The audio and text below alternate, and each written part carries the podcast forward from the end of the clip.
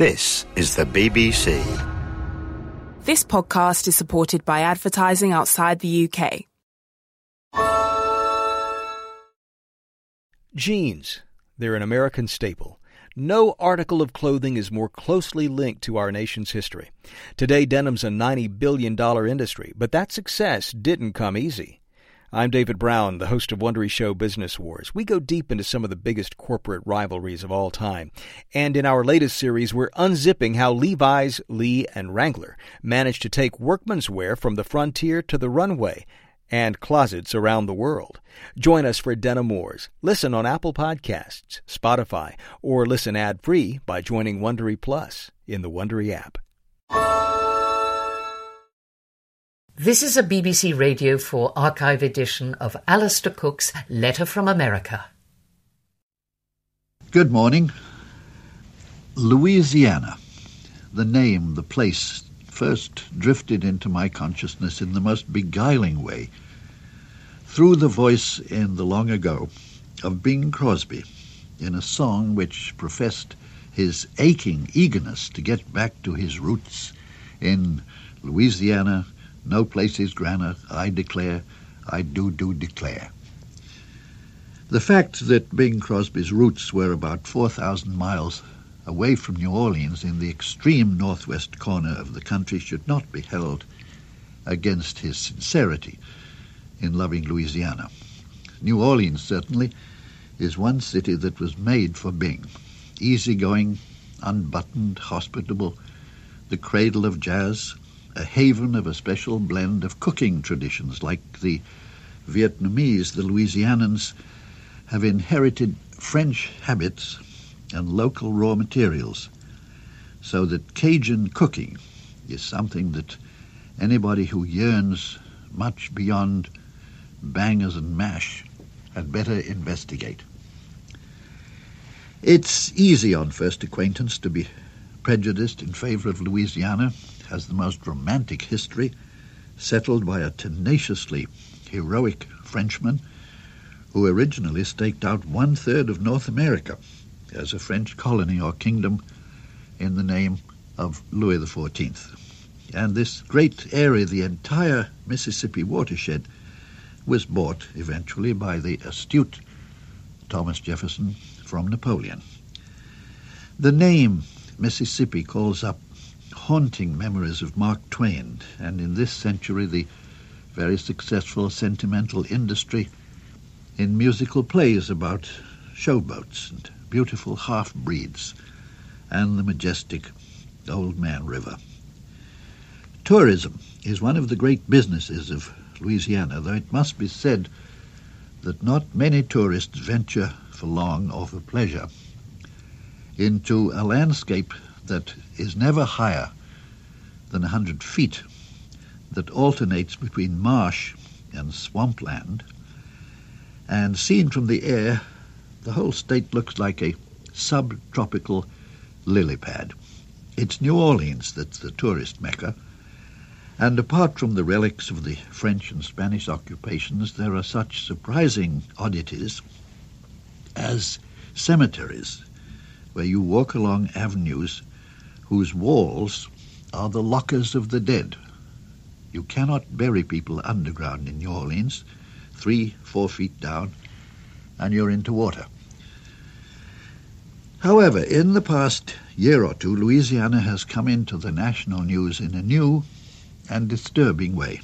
And a month ago, it discharged a thunderclap over the political horizon. As much as any state you can think of, Louisiana has been famous or notorious for political machines run with a smoothness and a droll cynicism, which the natives lamented but never seemed to rebel against. But four years ago, the voters swept into office one Buddy Roemer, a Democrat, who ran as a reformer and an impassioned environmentalist. Now, Louisiana has the worst industrial pollution in the atmosphere. It's the national leader in petrochemicals. Mr. Governor Roemer was determined to change that. He was also determined to save Louisiana from several other statistical records, which he freely published, among the highest unemployment figure in the nation, least money spent on education, hence worst illiteracy. Mr. Roemer soon found that the lawmakers were willing to make new laws, such as enforcing environmental standards, only if they could be guaranteed the usual quid pro quo, or accommodation, what is in other places known as payola. Also, to clean the air and the rivers to improve education was going to take taxes. Now, you may remember that throughout the 1980s, Americans got used to the idea that the only sensible thing to do with taxes is to cut them, in spite of the evidence of whacking state deficits, that you can't have anything without paying for it. Well, disillusioned with Mr. Roemer had settled in for good when, a month ago, Louisiana held a primary election for governor, a runoff election. There were three candidates, and obviously there would be two places for the final election. Buddy Roemer, forlornly, gamely, going at it again.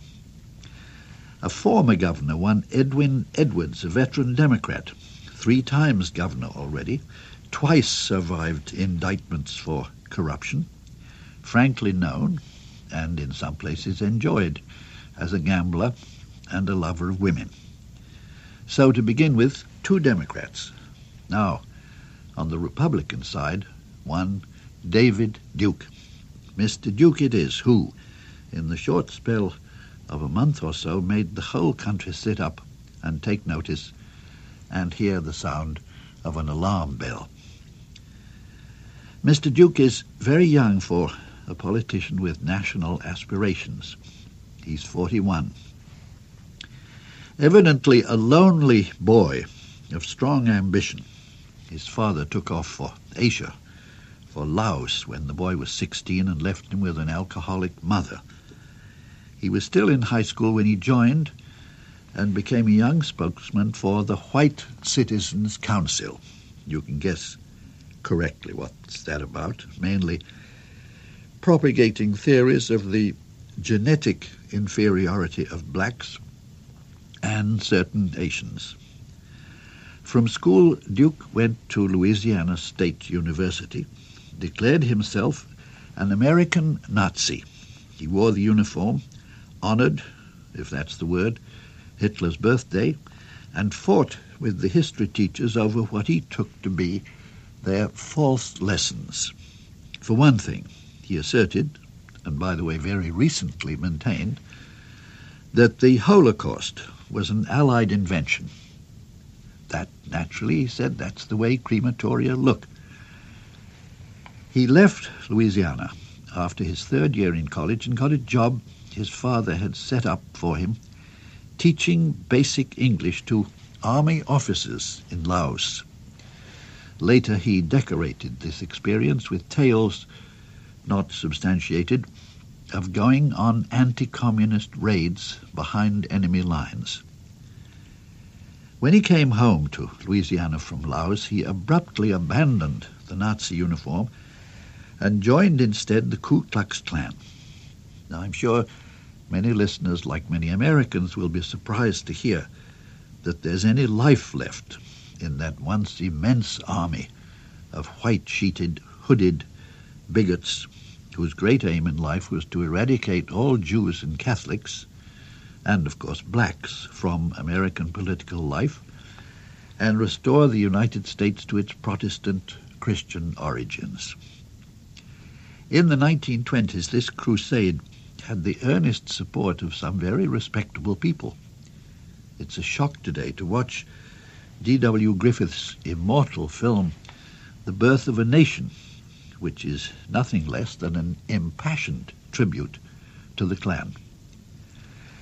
Anyway, David Duke had a reforming idea for the Klan, which was to abandon the sheets and the hoods and the nighttime rides and the burning crosses and the whole reputation of violent intimidation. The Klan's officers would dress like Ivy Leaguers. They would be young and engaging. David Duke was all of these things and more. He is the bluest-eyed, frankest, sweetest-looking young bigot you'd ever hope to meet. He became the leader, the grand wizard of the Klan in 1975. He was not an unmixed blessing to other leaders. His obsession was the Jews. He wrote, under a pseudonym, a manual of street fighting tactics for blacks. He quit the Klan in 1981. He did not quit most of its aims. He started something called the National Association for the Advancement of White People. He's twice run for a seat in the Louisiana State Senate, and he made it three years ago. Within the last two years, he has sold from his legislative office neo-Nazi pamphlets. Once he decided to run for governor, of course, his opponents and the Louisiana and national press dug out a whole litany of beliefs, declarations, statements for use by his people. It would take an hour or more to pass on to you the full flavor of these diatribes. Think of the most outrageous, impulsive lines you ever heard from Hitler, from Dr. Goebbels, about the Jews, about blacks, and David Duke has said them. Since he decided to run for governor, he has said quietly and over and over again that he's a penitent, that he respects Jews, has nothing against blacks, but all the policies he supports are code words as weapons against the blacks, the Hispanics, and other minorities. He says he's a born-again Christian, but being challenged to name his church, he couldn't think of it. Well, he was seen months ago as a threat, not least to the Republicans, since he was the only Republican running. Whereupon old Buddy Roemer, the sitting governor, the good guy, environmentalist, obliged President Bush by turning Republican, so that decent Republicans would have some other choice than Duke. It worked, in the sense that Mr. Roemer did attract, if not magnetize, a solid Republican vote. The rest of the voters had the choice between the neo-Nazi Republican Duke and Mr. Edwards, the reprobate Democrat. They chose the reprobate. The final tally was 61% for Edwards, 27% for the good guy Roemer, and 39% for David Duke. Mr. Duke says this governor's race is only a first step in his political career. The promise or threat of a national political career is what has aroused most people and alarmed some. The chances that that promise could be fulfilled are boosted by the fact of, in the first place, almost 40% of the white vote, heedless to say the blacks, came out in record numbers against him, but he did get 40% of the whites. But more significant is that the money for Mr. Duke's campaign was contributed from 46 out of the 50 states. He says he may enter come the spring some presidential primaries. Since his wide appeal, even to people who say they reject his anti-Semitism and his theories about blacks, since his appeal is as a protest vote against the more liberal or center policies of President Bush, Mr. Duke could turn into quite a cuckoo in the White House nest. That was Letter from America with Alistair Cooke. You can find more Letters from America and thousands of other programs for curious minds on the Radio 4 website.